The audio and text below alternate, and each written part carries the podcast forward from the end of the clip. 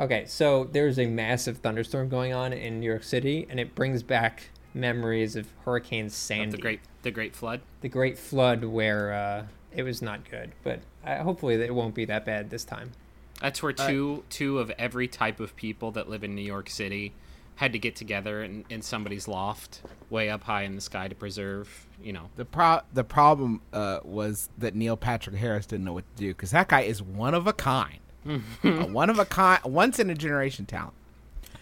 I did not endure Hurricane Sandy. I did, however, participate in Winter Storm Nemo, which many question could actually have been more terrifying than Sandy, and probably people who were in it were braver, they said. You also got fucking shad-racked by Derecho Dave. I got the derecho pretty hard, lost my power for 10 days. That was rough. So I'm a little bit of a storm expert myself. Based on what I've seen on TLC, the primary impact of Hurricane Sandy was on bakeries and hair salons, because there's a lot of rebuilding going on in those two specific areas that I've seen. What are you trying to say about New York? I'm just seeing a lot of specific episode, like a very special cake boss where he like tries to dig out his cakes from his non-functioning freezer, that kind of thing. Well, I should mention that the storm has now stopped, so I guess this is not Hurricane Sandy. It's a miracle. Yeah, it's nice.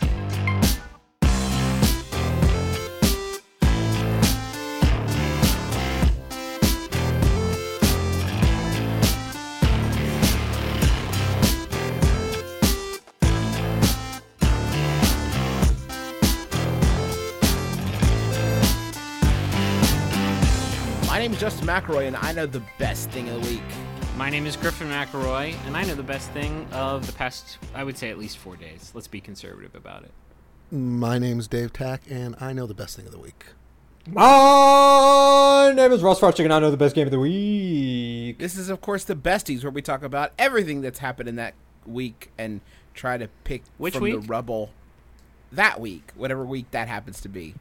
Okay. So could it be It could be any week. March 1982. Yeah, that's a month, but I get your idea. Tuesday, 1982.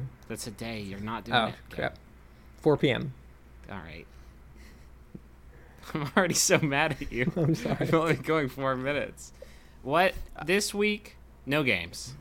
Do you know why there's no games? Because they didn't show any games at the Xbox One press conference, and that's all we're talking about this week. It's a very special Besties where...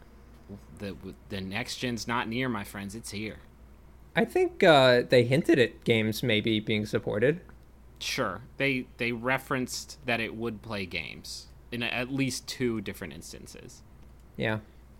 It's such a big deal because there hasn't been a new Xbox for a long time, and now it seems like there will be one. Yeah. Expert commentary. Before we get into our granular best things from the press conference, I'm curious about how it left all of us. How did it leave you when it was done with you? Where were you at physically? I was physically not nearly as exhausted as I was after the PlayStation press conference. What do you mean by... Well, the PlayStation press conference was also almost twice as long. But that's what I mean. It's like, it felt like a marathon, whereas this felt like a very carefully constructed Spike TV special. It was crazily dense, which was not so great for the news team, because it was it required a lot of just bad writing. Just we did some of the worst writing just because we had to slop it up there, right? Had to get it done so fast. We just we vomited the news into a bucket and then threw it on the canvas that is our beautiful website. The spell check button's so far away. I know. Just post it. You're talking about milliseconds though. I know. Every right. Moment. You gotta get that SEO. I just think from an entertainment, like I can sit and watch a press conference and be sort of interested. I think they crushed Sony. I'm not talking about feature set or anything like that. I just think I was watching it and they kept saying new things and I didn't have to watch gameplay of Knack. Sure. So. And as a the average sort of Joe the Plumber would have gotten a lot out of it, because Joe the Plumber probably really likes TV and football. probably really likes those things and can get super hyphy about it. I actually thought the press conference wasn't that bad because I went into it knowing they weren't going to show a lot of games. They didn't explicitly say they weren't going to do that ahead of time, but the fact that they were like, we got a very games-heavy E3 presentation waiting for you, sort of intimated that this one was going to follow the pattern of the past two Xbox 360 E3 press conferences, which were incredibly, like, smart glass and, you know, media partnership heavy.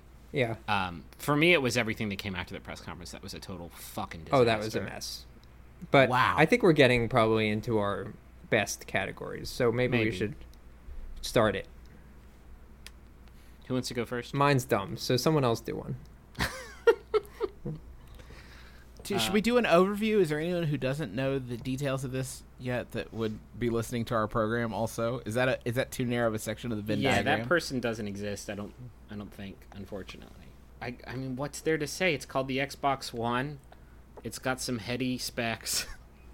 Got some dank specs. I'll hook up to your cable box, and so you won't have to change inputs to watch your cable TV.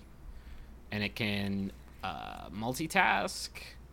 So if you're playing a game and you want to watch TV, you just sort of snap that right on there. And then it has a lot of different power states. Like, these are the only things that I got excited about. The fact that it has, like, a rest state that you can boot from instantly. Like, that's kind of neat. I'm down with that. It can apparently save your state of the game you're playing at any time.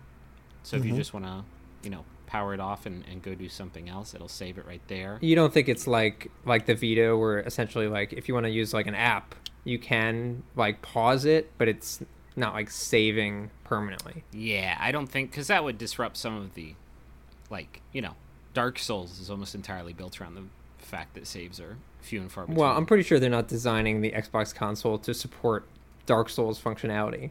No, but they wouldn't usurp not just Dark Souls, but, you know, there's a lot of games that don't allow you to save anywhere you want for very specific reasons. Punch-Out? Precisely. Eureka. Now, I think we're deep enough into specific details now that we can open up with our best our best competitors. This episode of The Besties is sponsored by Aura Frames. All right, so you know there are a number of people in your life that are not necessarily the most technologically savvy. I'm sure immediately names jump to your mind. Those are the sorts of people that you would say, oh, maybe they would want a digital picture room in their house, but they wouldn't necessarily be able to, like, set it up and get it working and add new pictures and stuff like that. That is where Aura Frames comes in. It's a digital picture frame that allows you to basically upload any photos that you have directly to the frame. You don't need them to do any work. In fact, you could even set it all up before they even open the box. You have the account set up. You just have to connect it to their Wi-Fi. And once that's done, everything happens over the internet. So you can add new photos, you can do whatever you want, and it all works completely smoothly. I set it up for my grandmother, who's 95 years old. I set it up for my mom, who's 70 years old, and they both love their Aura Frames, and they love seeing the pictures and new photos of the family, all being added without them having to do anything. So I'd highly recommend it. I'm really, really happy with it. And right now, you can save on the perfect gift that keeps on giving by visiting auraframes.com. For a limited time, listeners can get $20 off their best-selling frame with code BESTIES. That's A-U-R-A frames.com, promo code BESTIES. Terms and conditions apply. Dave Tack. Yes, sir. You're our guest. I'd like you to talk about what you think is best. Actually, the Xbox. We actually sort of just touched on it there. I think it's the best sort of cell phone feature that I'm excited to use, which is that sort of insta-save, insta-switching feature. And I think in large part it's because I've grown so used to my console being slow at this point. Not slow. I don't know. When you say slow, you mean like it takes a while to turn it on and do shit with it compared to... That is correct. It's like 30 to 45 seconds to, like, get to a point where I could actually move a cursor, which is ridiculous. Right. It's nuts, but it's also, I think, because when they designed these things, they had no idea that this is what they'd be doing. And 8 years later, they've jammed so much stuff into it that it's just, it's been maxed out. Yeah, I do like going back and looking at that original dashboard. Mm-hmm. Yeah, oh, my God. The days of the blades are long gone. Unbelievable. Right. But go ahead. I'm totally down with that because I do love, like, that's what I love about the 3DS. I just open it up, and it's right there. That's what I love about the Vita, too.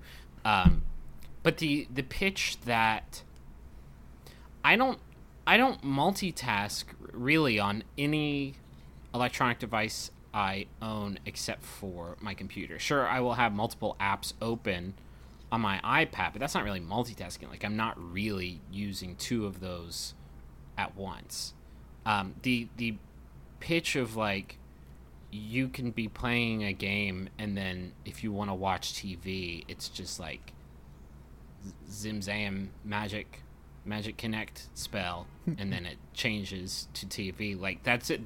That just doesn't hold much water for me, because it's like, if I want to watch TV, I'll watch TV. Like, I don't understand why one would need such a smooth transition between media consumption happening. Because that's what happens. I don't know. Sometimes I'm, like, crafting something that takes a while, and I watch TV in the meantime. But does it say? That's my question, though. Does it save the state of the game, or does that's what it seems to be?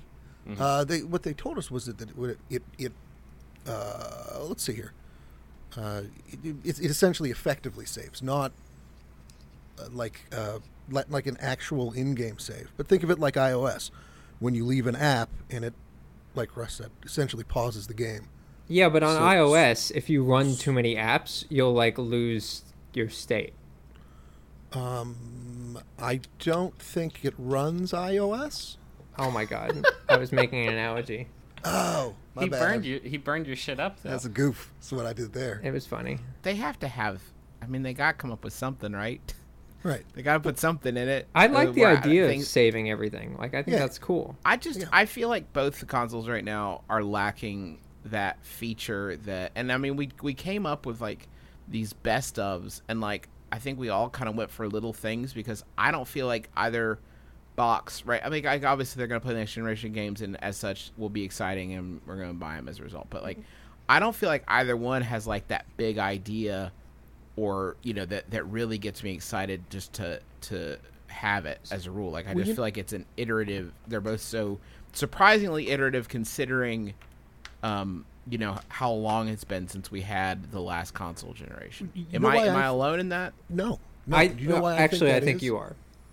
Okay. Well, he's not, though. Damn it. Go ahead, Dave Tack. The thing is, these are the first. This and PS4. And to a lesser extent, the Wii U. But they're the first new consoles to be released since basically the iPhone or the smartphone and tablet revolution. And a lot of the features that we're seeing in the new consoles weren't born on consoles. They're just doing things that we've come to expect from other devices. Yeah. And it doesn't make it a ton less exciting to me. I don't know how much time I'm going to spend, like, putting Skype on the side of my screen and watching TV on the other, but if I can do it really fast, that makes me happy. So, or just the idea of Instaboot is great. Like, it's going to be as quick to start a game, or start an app, or to start anything, you know, as it is to tap an icon on my phone. So what you're describing that's how I feel about the PlayStation. Mm-hmm. Is essentially they showed what was very much the PlayStation 4, you know, it does better graphics, better controller, but essentially the only, like, new feature that they put out there was, like, you could share game clips with your friends and, like, watch other people play over cloud and stuff like that. Microsoft, on the other hand, put forth a total revisioning of what, like, a game console is, like, what the focus is for a game console, and in this particular case, which is to say TV. Yeah, which is to say TV, right? Absolutely. And they're basically turning it into that thing that plugs into the hotel TV. Right. You can get your pay-per-view. Yeah, you learn about what the pool hours are. No, I mean, you look at, like, when we had the generational switch from 360 to PS3. Obviously, HD massive. Yep. Do you mean PS2 to PS3? Yeah, I'm sorry. PS2 to PS3, Xbox, Xbox 360. That generation, the generation 7, depending on how you want to number them, but yep. 7th or 8th generation. We had, first off, Blu-ray on PS3, which was awesome because we had a lot bigger storage space there and the ability to play those movies. So, like, right there in the box, like, that's that big, big feature that most people had not had in their life. Well, and before. Also online. And also the fucking dankest graphics. Well, I'm trying to put graphics aside because we are going to get new dank graphics. That's like not what I'm talking about dank, here. The leap in dankness, though, is not going to be nearly... I'm saying we make the leap to HD. We have bigger storage. We have these massive... well, not massive at the beginning, but hard drives that allow you to download games, make that a reality for the first time in the console generation. I only have a 4 gigabyte arcade unit, so I have no idea what you're talking about. Well, trust me on this one.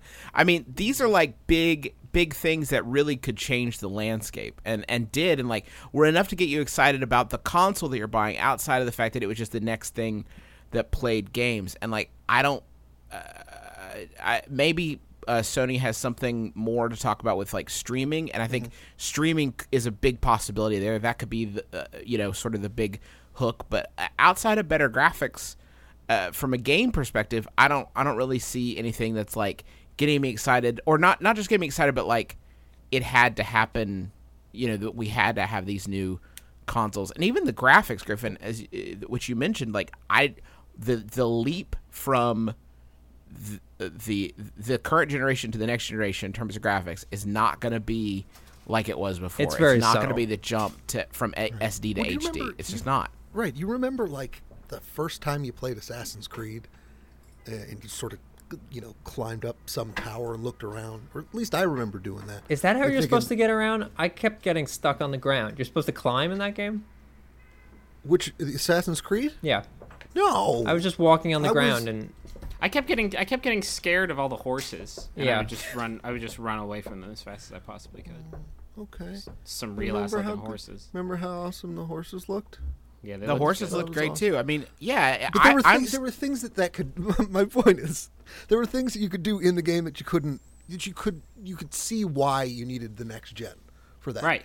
Like beyond graphics, all of the people walking around saying the 4 lines of dialogue that had been recorded. All of that kind of stuff. So that was a joke. I think we're still going to get shit like that from this generation. Like, obviously, we're still going to get shit like that. I do not think it is going to come from the graphics department. I think a lot of that has to do with the fact that these console generations are now happening so far apart that PC gaming has, like, already shown us how fucking good these graphics are going to get. And even when these new consoles come out, they are still not going to look as great as the highest-end PC does. I think it's going to come from other feature sets. It's going to come from other, technology that they put in there. I think it's going to come from, having these massive, massive, massive server banks for clouds that let you have dedicated servers for every single multiplayer game and let you play, 300-player matches and sustain these, MMO-esque features and the online multiplayer components of console games that really haven't shown any strength or validity in that department ever before. Like, that's the kind of stuff that's going to be able to change the game. But we haven't been shown that. We haven't shown jack shit. And that's what I'm really hoping for when we get to E3. What I'm hoping for is that we can figure out what it is in games that we couldn't do before that we're able to do now. And that's sort of central to my best of the week. Mine is the best use of FMV that may, in fact, not be FMV. And that is Quantum Break, the new game coming to Xbox One from Remedy, which is the developer original developer behind Max Payne and also Alan Wake. So before you delve into this, I'm curious if you could just, obviously I think everyone that listens to this podcast knows how much Justin loves FMV, but I don't think everyone knows specifically what like counts as FMV. So like generally I just view FMV as like it's not in engine, it's right, it's out of engine. But also, does it have to be live action for it to be FMV? In my opinion, my traditional definition, it has to be FMV. People try to tell me about like it has to be live action. You mean? has to be, yeah, it has to be live action to be FMV. It can't be cartoons. I'm not interested in cartoons. Fuck that. I want to see real ass bad actors. It's inexplicable. Doing their performing. What? Oh my god! I played Tender Loving Care on the iPad, by the way, which would have been my best of. Oh my god, that is a dope treat if you've never seen that. A psychosexual, erotic thriller starring John Hurt as a psychoanalyst. Fucking all the women. He asks you questions about your psyche, and the movie contorts to please your psyche, I think. Oh, God. At one point, he says, "Have you ever looked in awe at a horse's penis?" That is an actual line from this game. Little did John Hurt know that just by playing an FMV game, you were already at full chub. Yeah. So I love FMV, and Quantum Break looks like it is integrating some sort of full motion video into the experience. I don't know exactly what. They weren't clear about it. It is a game where apparently time is somehow messed up, I guess, is broken somehow. Hold on. Page one of the script, interior day. Time's all messed up. Well, have you seen... Looks like the time's all fucked to shit. We better get on it. Time have you cops. Seen the show Touch? Anyone? No. With Kiefer Sutherland? I know that it stars Kiefer Sutherland and a little boy, and it's called Touch. So imagine Touch, but with a girl. And that's... I do all the time. There you go. I did through most of my formative years for certain. So I what I would be interested to see is if this is some sort of like transmedia property where, you know, like a has some video elements. Because that was another part of the announcement was they talked about Xbox Entertainment making some just purely video-based stuff, which I think would be really interesting. But Alan Wake had that. Yeah, Alan Wake did. Remedy has always utilized FMV. They used it in the Max Payne games, and they used it in Alan Wake. But they also had that. They had that Twin Peaks-esque web series that was actually super, super good. Like one of the, what was it called? Night Springs? Bright Falls. Bright Falls. That was like actually genuinely very good, and like it served as a great extension of the franchise and the world that Alan Wake was set in. Like if they did more stuff like that, I think that would be pretty dope. Yeah. What if Quantum Break opens up like in the opening credits at the end? It says based on the novel by Alan Wake. I would lose my mind. That would be amazing. They just came out and did a video where they were like. The studio lead was like talking up to the fans about why they weren't doing Alan Wake 2, and it's like, dog, I watched that trailer. There were a shit ton of like inanimate objects floating around covered in dark masses and like chasing human beings around. Like it's fucking Alan Wake 2. Mm-hmm. What did he say? What was his explanation? They're gonna make it when the time is right. Also known as they sold 6 copies. Yeah, his summary. It was basically in summary like, sorry guys, but like. I need to eat. Like, I have a wife and kid to feed. Like, I need money, and you guys didn't give me any of that. I need money for this funny accent. I can't walk around. Whoa. What? Whoa. Did you just hear that? Died. That's what I get for making a dumb joke. Yeah. Anyway, Alan Wake's on sale for $5. Yeah, you should. It's on Steam and Xbox, I think. It is a triumph. It's a good game. For $5. I don't. Wow, was that the most exciting game that they? I mean, they showed off Ghosts, which looks pretty tight. Love that puppy. Y'all, you already know how much I love our sponsor of the week, Rocket Money. They make it so easy to get your personal finances on track, and especially stop worrying about all these subscriptions that you have that you don't necessarily need. Keep the ones you want, get rid of the rest. Here's how it works. Rocket Money is a personal finance app that finds and cancels your unwanted subscriptions, monitors your spending, and helps lower your bills. They'll even try to get you a refund for the last couple months of wasted money and negotiate to lower your bills for you by up to 20%. All you have to do is take a picture of your bill, and Rocket Money takes care of the rest. That might sound too good to be true. I have tried it myself on multiple different monthly payments I have, and it's worked, which is incredible and so much easier than getting on the phone with all these companies and trying to wrangle this yourself. Rocket Money has over 5 million users and has helped save its members an average of $720 a year, with over $500 million in canceled subscriptions. So, cancel your unwanted subscriptions by going to rocketmoney.com/besties. That's rocketmoney.com/besties. rocketmoney.com/besties. You go get a phone, you just want a phone, talk to your friends and family, you're not asking so much. Then you get these contracts and you get ripped off because they've got all this fine print, little details, and all of a sudden they're sucking money out of your pocket like some sort of digital leech, you know? The contract may sound good up front, but there's always some sort of catch. You know who's not going to do that to you? Not going to pull that nonsense? Mint Mobile. Their wireless plans, there is no catch. $15 a month when you purchase a 3-month plan. Mint Mobile's secret sauce is that they cut out the cost of retail stores and pass those savings directly on to you. You want to pay hundreds of dollars for, like literal hundreds of dollars for your wireless plan? Or do you want to have a nice, easy solution, save some, put the bucks back in your pocket, pay $15 a month? Say bye to your overpriced wireless plan's jaw-dropping monthly bills, the unexpected overages. Sound familiar? To get this new customer offer and get your new 3-month unlimited wireless plan for just $15 a month, go to mintmobile.com/besties. That's mintmobile.com/besties. Cut your wireless bill to $15 a month at mintmobile.com/besties. Additional taxes, fees, and restrictions apply. See Mint Mobile for details.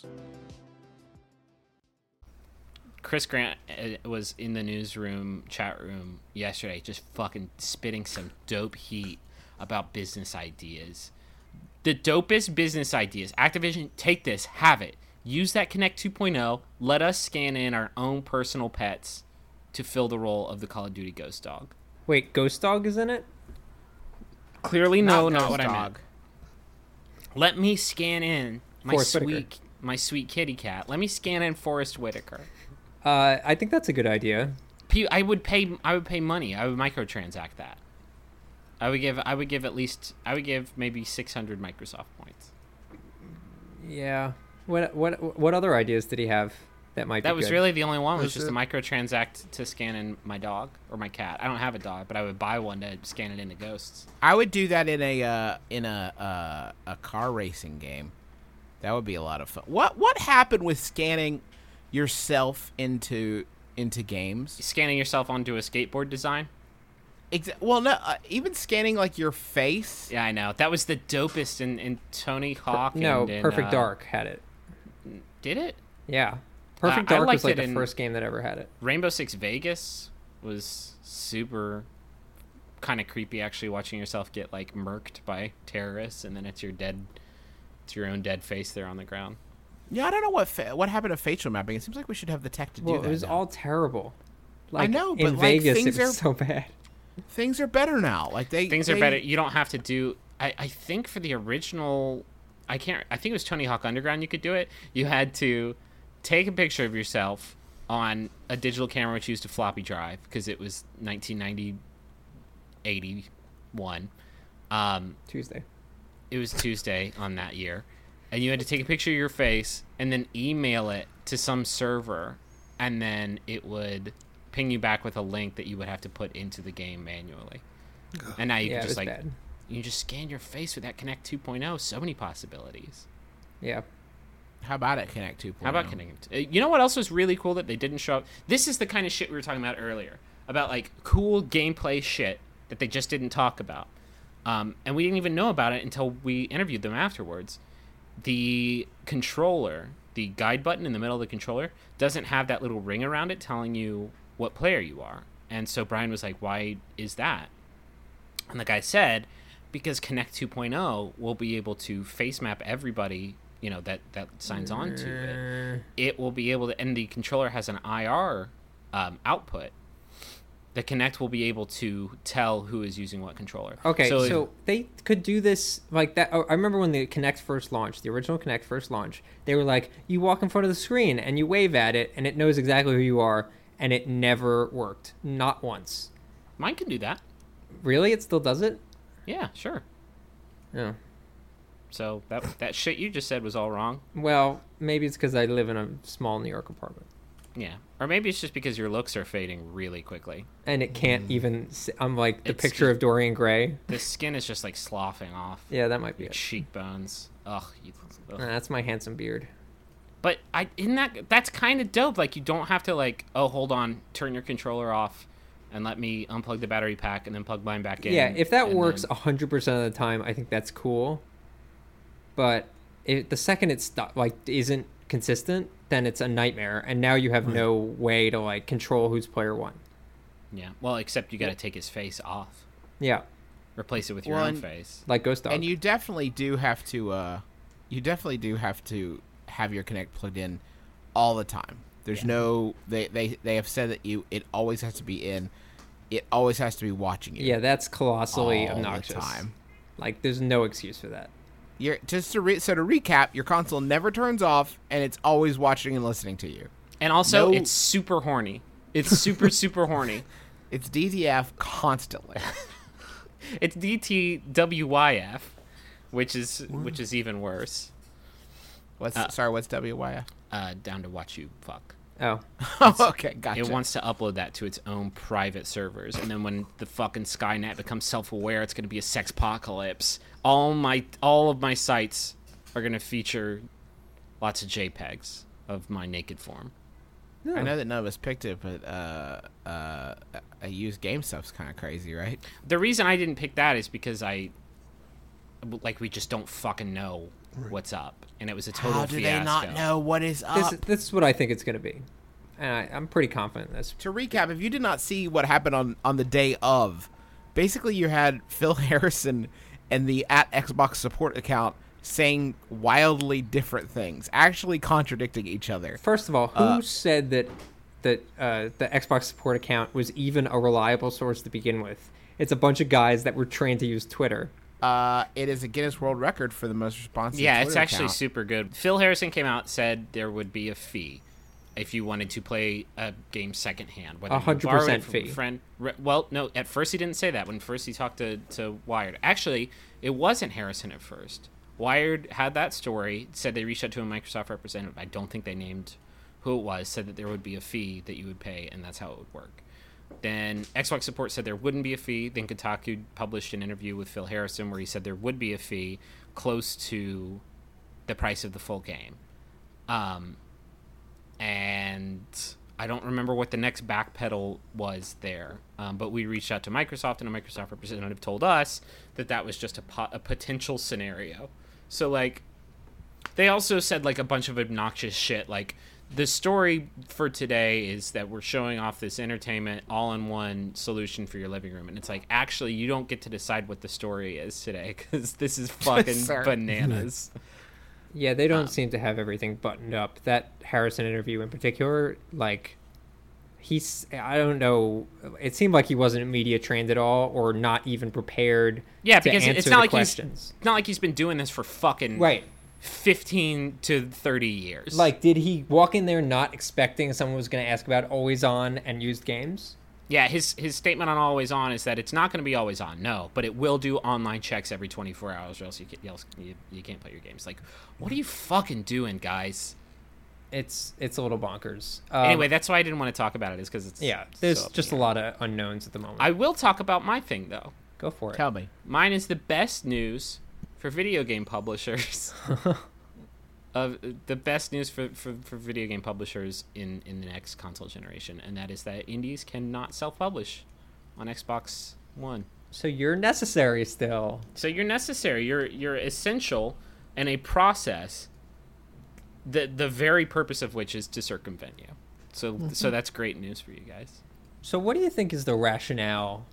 That Microsoft honest to God, I've been thinking of, here's the only thing I can think, and Microsoft may have a valid point here, is that when I think of all of the digital sales platforms that exist, Steam, Xbox Live Arcade, PlayStation Network, Google Play, iOS, I always, and this may or may not be true, but I think of Xbox Live Arcade as being the most quality controlled, the one that if you take up the average sum, the mean of the, you know, quality of all the games on that platform, Xbox Live Arcade is leagues ahead of everybody else. But on the other hand, it also has far fewer games, I would say, than any other platform. Yeah. Mm-hmm. Which now, is not great. When we say that indie developers need a publisher to put games on Xbox, it either has to be Microsoft Game Studios or an approved publisher. Okay, so how does it work on PSN, for example?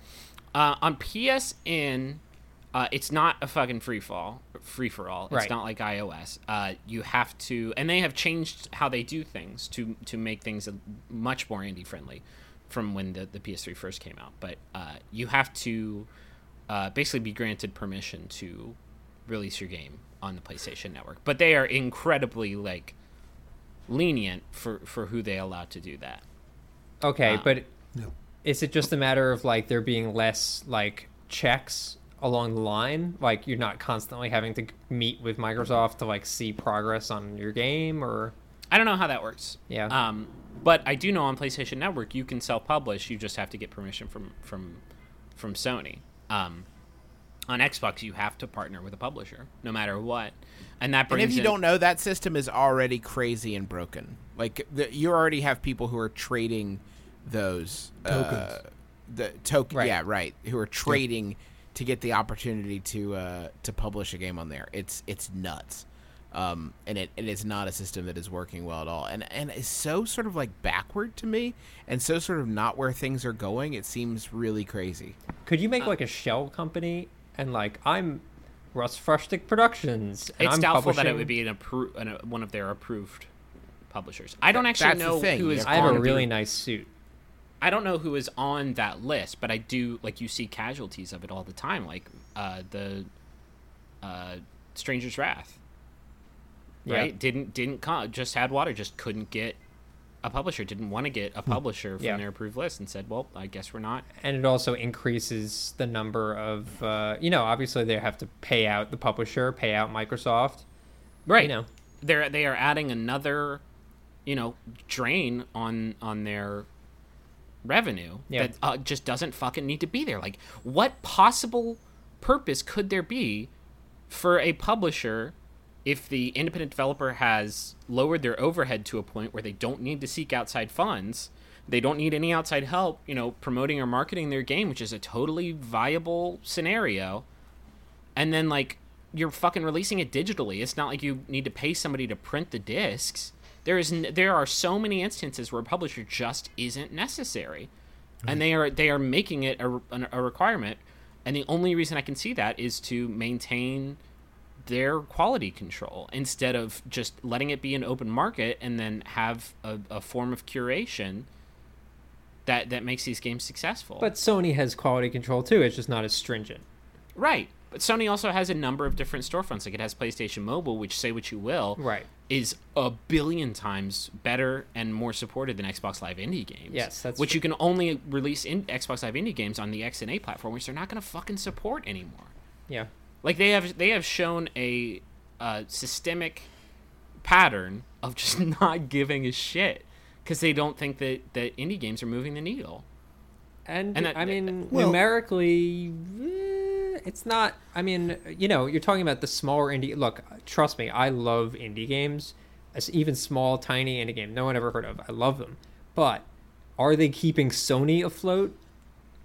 Not really. No one's they're good. They're keeping software flowing, but no one's making tons of money off of these. And maybe it's just Microsoft being, we'll just not, I don't really want to worry about being nice to thousands of indies. We'll just pick the 6 we like and we'll work with them, and that'll be that. That's the thing.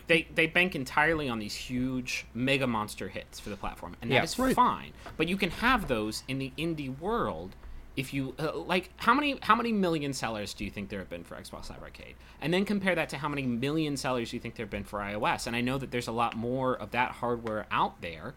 But I also think it has something to do with the fact that a lot of those companies are like, oh, fuck that, we're not going to port our games over to Xbox. Well, and pricing and free-to-play and all that stuff. There's a lot of factors there. I would say the one-to-one comparison would be PSN versus Xbox, but... Yeah. Anyway, yeah. I don't think we'll ever get that. those numbers together. No, probably not. And even if we did, like, Minecraft probably fucking throws the whole thing off. Yeah. I don't know. It's just crazy to me that, like, on the other end of the spectrum, Sony is doing everything in their power to court indie devs, from, like, loosening up who they give permission to release PSN games to like having the pub fund going out, to fucking showing off The Witness at their reveal press conference. Right. Like, they are obviously so much better in tune with how great indie games are and how the wind is blowing. And I don't know, Microsoft just seems like they either don't give a shit or they just don't have a clue. Yeah, I think it's just a matter of a priority thing, and this is one area that they don't want to change tack. But it's the fact of the matter is, this is something that they could change over just a couple months. Like, one day they could wake up and be like, you know what, we're going to try to do with indies now in a year or two. It's not like for the lifetime of the Xbox One console, yeah, this is going to be law. I mean, it might be, but it's not necessarily. They did say, right, so the story where this surfaced was a Shack News interview with Redmond Game Studios and Platforms General Manager Matt Booty, which is pretty good. And he said, I would also expect that for this new generation that we're going to continue to explore new business models and new ways of surfacing content. So, like, I guess it's not out of the picture that they could change their mind about this, but yeah. Right, but if you look at who they brought on stage, it was right, Call of Duty, and it was EA, you know, and they showed FIFA and Madden. Well, I think they're going for the big guys. No, right, E3 now is going to be a better. E3 indication. Is going to be the crucible for it, like. So, but Sony did bring on Jonathan Blow, and if you don't think that was a symbolic gesture as much as it was anything else, yeah, it was. But Sony's press conference was both hardware and software, whereas Microsoft's was almost entirely like focused. But get outside of the mindset of just talking about the announcement of these two consoles. Look at the companies as a whole. When Sony talks about the PS3 exclusive that characterized their console, possibly for the entire generation, but definitely for the past year, what game do they turn to? Buzz. Yes, Buzz the trivia game. No, they turn to Journey. Journey is like the fucking feather in their cap. And yes, that is also because they didn't release too many exclusive games last year, but, like, they obviously know that indie games aren't just some diversion, and they're not even just like a way to trick gamers into thinking that your platform is the true games, the where true gamers play. Like, they know that it is a viable commercial model. Well, do they? Did Journey sell consoles is a better question. Again, I don't have the numbers, but if it didn't, that's why Microsoft is doing what it's doing, which is to say, from a business perspective, they don't care. Because it's not going to make an impact. So, but can they really champion this message of it's the all-in-one box, unless you wanted to play indie games on it? Then you because they have marketing people that are championing that. They could champion whatever they want. It doesn't matter if it rings true or false. Is the Pizza Hut app going to be on it? I goddamn hope so. Well, let's talk about our last thing. So okay, our last thing is I forget how I phrased it as the best. Oh yeah, the best thing that no one else cares about: cloud achievements. Oh man, you were right. That is dumb. Yeah. Good closer, everybody. Can we just do Dave's again? We're gonna close this one out with cloud achievement. No, I like the idea of cloud achievements. Explain to me what it is, because you just said two words that I just. Okay, so cloud. So right now, when a game comes out on Xbox 360, yes, you have to assign 1,000 gamer score points or 60 achievements to that game. Okay. And in terms of the back end, it's tied to that game release. So if they ever want to add new achievements or rename achievements, or if an achievement is broken and can't be unlocked by anyone, the only way to fix that is to do a title update. As an example, Battle Block Theater, which is out right now, a pretty major release, has one achievement that no one can get. It's actually bugged. And the only way to fix that is a title update, which can take 3 months or whatever. And also $10,000. Yeah. So, well, I don't know. For Battle Block, they're probably fine. They do have millions and millions of dollars. So, but for other people, it's an issue. So essentially what they're doing is removing achievements from being tied physically to the game's release and making them fully controlled by the publisher of the game. So if Call of Duty adds, 1 week wants to do like a special, whatever, get 10 headshots this week achievement, they can do that in a blink of an eye, whereas before it would take way longer and be more expensive. But doesn't that kind of devalue the whole idea of achievements, though? It depends how... No, it doesn't kind of... It absolutely, 100%, utterly, got a shadow of a fucking doubt in values something that is already utterly without value. They've done the impossible. Okay, that is the killer app of Xbox, is it bends reality around itself and devalues a thing without value. Okay, so here's the thing, is that it depends how much they do it. If a game comes out and it has 1,000 achievement points, and then in the next week they add 4,000 more achievement points, I completely agree with you. But if you fucking on Gears of War 5 unlock the Diet Sprite Kill of the Week achievement, and then that's on your fucking profile forever, dog, like the fucking dark mark. I would have to change my name. I would have to go into witness protection to get out of that shit. I just think that achievements are already so goofy. I think they're dumb, but I do think I do. You don't think they're dumb. You love them like a mother loves her infant child. I know. Here's the way I look at achievements, and I think it's important that people acknowledge that I have some maybe quasi basis in logic. Achievements, the way I look at them, are like books on a shelf. When you look at a shelf of books, you remember, I remember when I read Lord of the Rings Two Towers. That was a pretty good book. Remember that time when Sauron fell or something? I don't know. So for me, it's more like a shelf of books that have bookmarks stuck in them close to the very beginning of the book that show how very few achievements I get in my video. Why close to the very beginning? Well, I mean, it's usually about halfway through. I would say my average number of achievement points I get for any 1,000-point game is like 300 to 400 tops. Yeah, so I'm more of a completionist. So I finish just about every game that I play. I finish them, but finishing a game doesn't mean getting all the achievements, you psychopath. Sometimes it does. You madman. I realize that it's silly, but I don't know. I like the prospect of, like, what I'm thinking, the way that I think of it is, like, look at a game like Dishonored. Dishonored has, like, a bunch of ways to play through it, and I like the idea of, like, 3 months in, them being like, hey, we added this new power, maybe see how you can get through the game using this power. And, and it's free. Like, how can you complain about what's essentially free content? Because I will... Okay, let's just pump the brakes there on content, because, no, it's not content. That's a lie. Achievements are sort of... That's intellectual dishonesty, and I will not allow it on the Besties. The problem I have with this, and the reason I wasn't more excited about it, is that there are one of two possibilities here. Either A, they make an achievement easier to get or harder to get, both of which invalidate that achievement. Or they add achievements, which leads to the deflation, if you will, of the value of achievement scores. So, like, this thing that was already, like, sort of silly and meaningless becomes, like, because if you don't think there, like, the moment, like, someone's going to throw in that as a selling point, like, we have 4,000 achievement points you can get, like, that completely devalues the system. I don't see how you keep that number constant and also be able to make changes to achievements on the fly.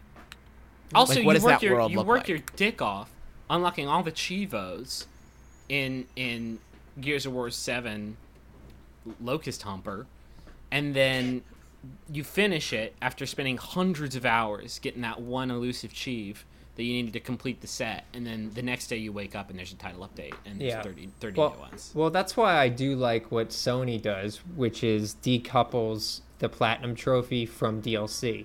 So you can get, like, the Platinum Trophy, and it doesn't, like, remove your completionist achievement when new DLC gets added. Whereas on the Xbox, when new achievements get added and you're at 100%, you just drop down to 90%. Sure. So I guess you guys have convinced me, and now I'm dreading it.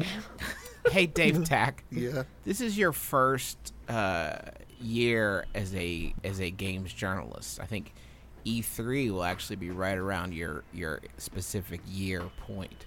Yes, sir. How is this, like, what was it like for you watching this console announcement? This is your first one, because obviously no one counts the Wii U. What did you what have you thought about it so far? How's the experience been for you? There was the PlayStation 4 too. It's more. I mean, in toto. I mean with both of them. Yeah.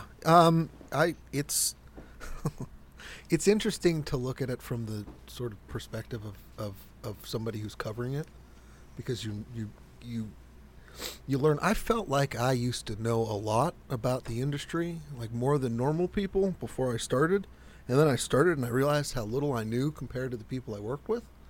But over the course, don't you ever fucking forget it, motherfucker. Right, I'm learning all the time. I always got my rear view up, checking for Dave Tack. And the thing is, like, it's so much fun to see the bigger stories play out. You hear a little bit. We're working on a rumors post right now where we're checking to see what over the last year and a half, what everybody thought was going to come out, what these leaked memos were going to be, or, you know, what these leaked memos said were going to happen, what people in the know said were going to happen. And that's what I love about this thing, where everybody knew. You know, we were sitting around at the loft last year during E3 wondering if anybody was going to announce a console. And it's here we are almost a year later, and we finally got that. This story's been blowing up, and it finally popped. And I think it's super exciting now that we actually have the thing to talk about. We actually have the console to dig in, to find out about, to learn all of that stuff that we've been wondering about for so long. So I love it, and please don't fire me, because I like this job a lot. Done. Perfect. You're done. No. Oh, no. But, leave your blogger with Samantha on the way out. My blogger? Your blogging device. It's like a phaser, but it blogs. It's like a phaser, but you just pointed at press releases and transmogrify them into new, into Kleenex. This has been the best. Where we talk about the very best of the week, and we're gonna pick a winner real quick. I really think the Griffin had a strong intro. I feel like. What do you guys think? Yep. I'll pick a winner this week. You ready for this? The PlayStation 4. Sony crony. Whoa. No, I think Sony. I think Griffin probably won. He rips off the mask to reveal it was Kaz Hirai the whole time. Griffin's multiple wins have been sponsored by Sony this entire time. This has been The Besties, where we talk about the latest and greatest and best and brightest of the video game industry. Thank you for joining us. I'm sorry about whoever has the really noisy room. It's been irritating me the whole time, too, so just know that you're not alone. You can join us again next Friday, where we'll talk about a wider array of topics, one would assume, unless another console is announced in that meantime. Make sure you visit us on Polygon. We got a brand new article page. All our news articles look sexier than ever, with all kinds of cool new functionality, so you don't want to miss that. If you get a chance, go to iTunes, give us a subscription and a review and a critique from your heart. We would appreciate that. You can follow us on @Polygon, YouTube.com/Polygon, Facebook.com/Polygon, Polygon.com.tumblr.com, and probably Grindr somewhere. And make sure to join us again next Friday for The Besties, because shouldn't the world's best friends pick the world's best things?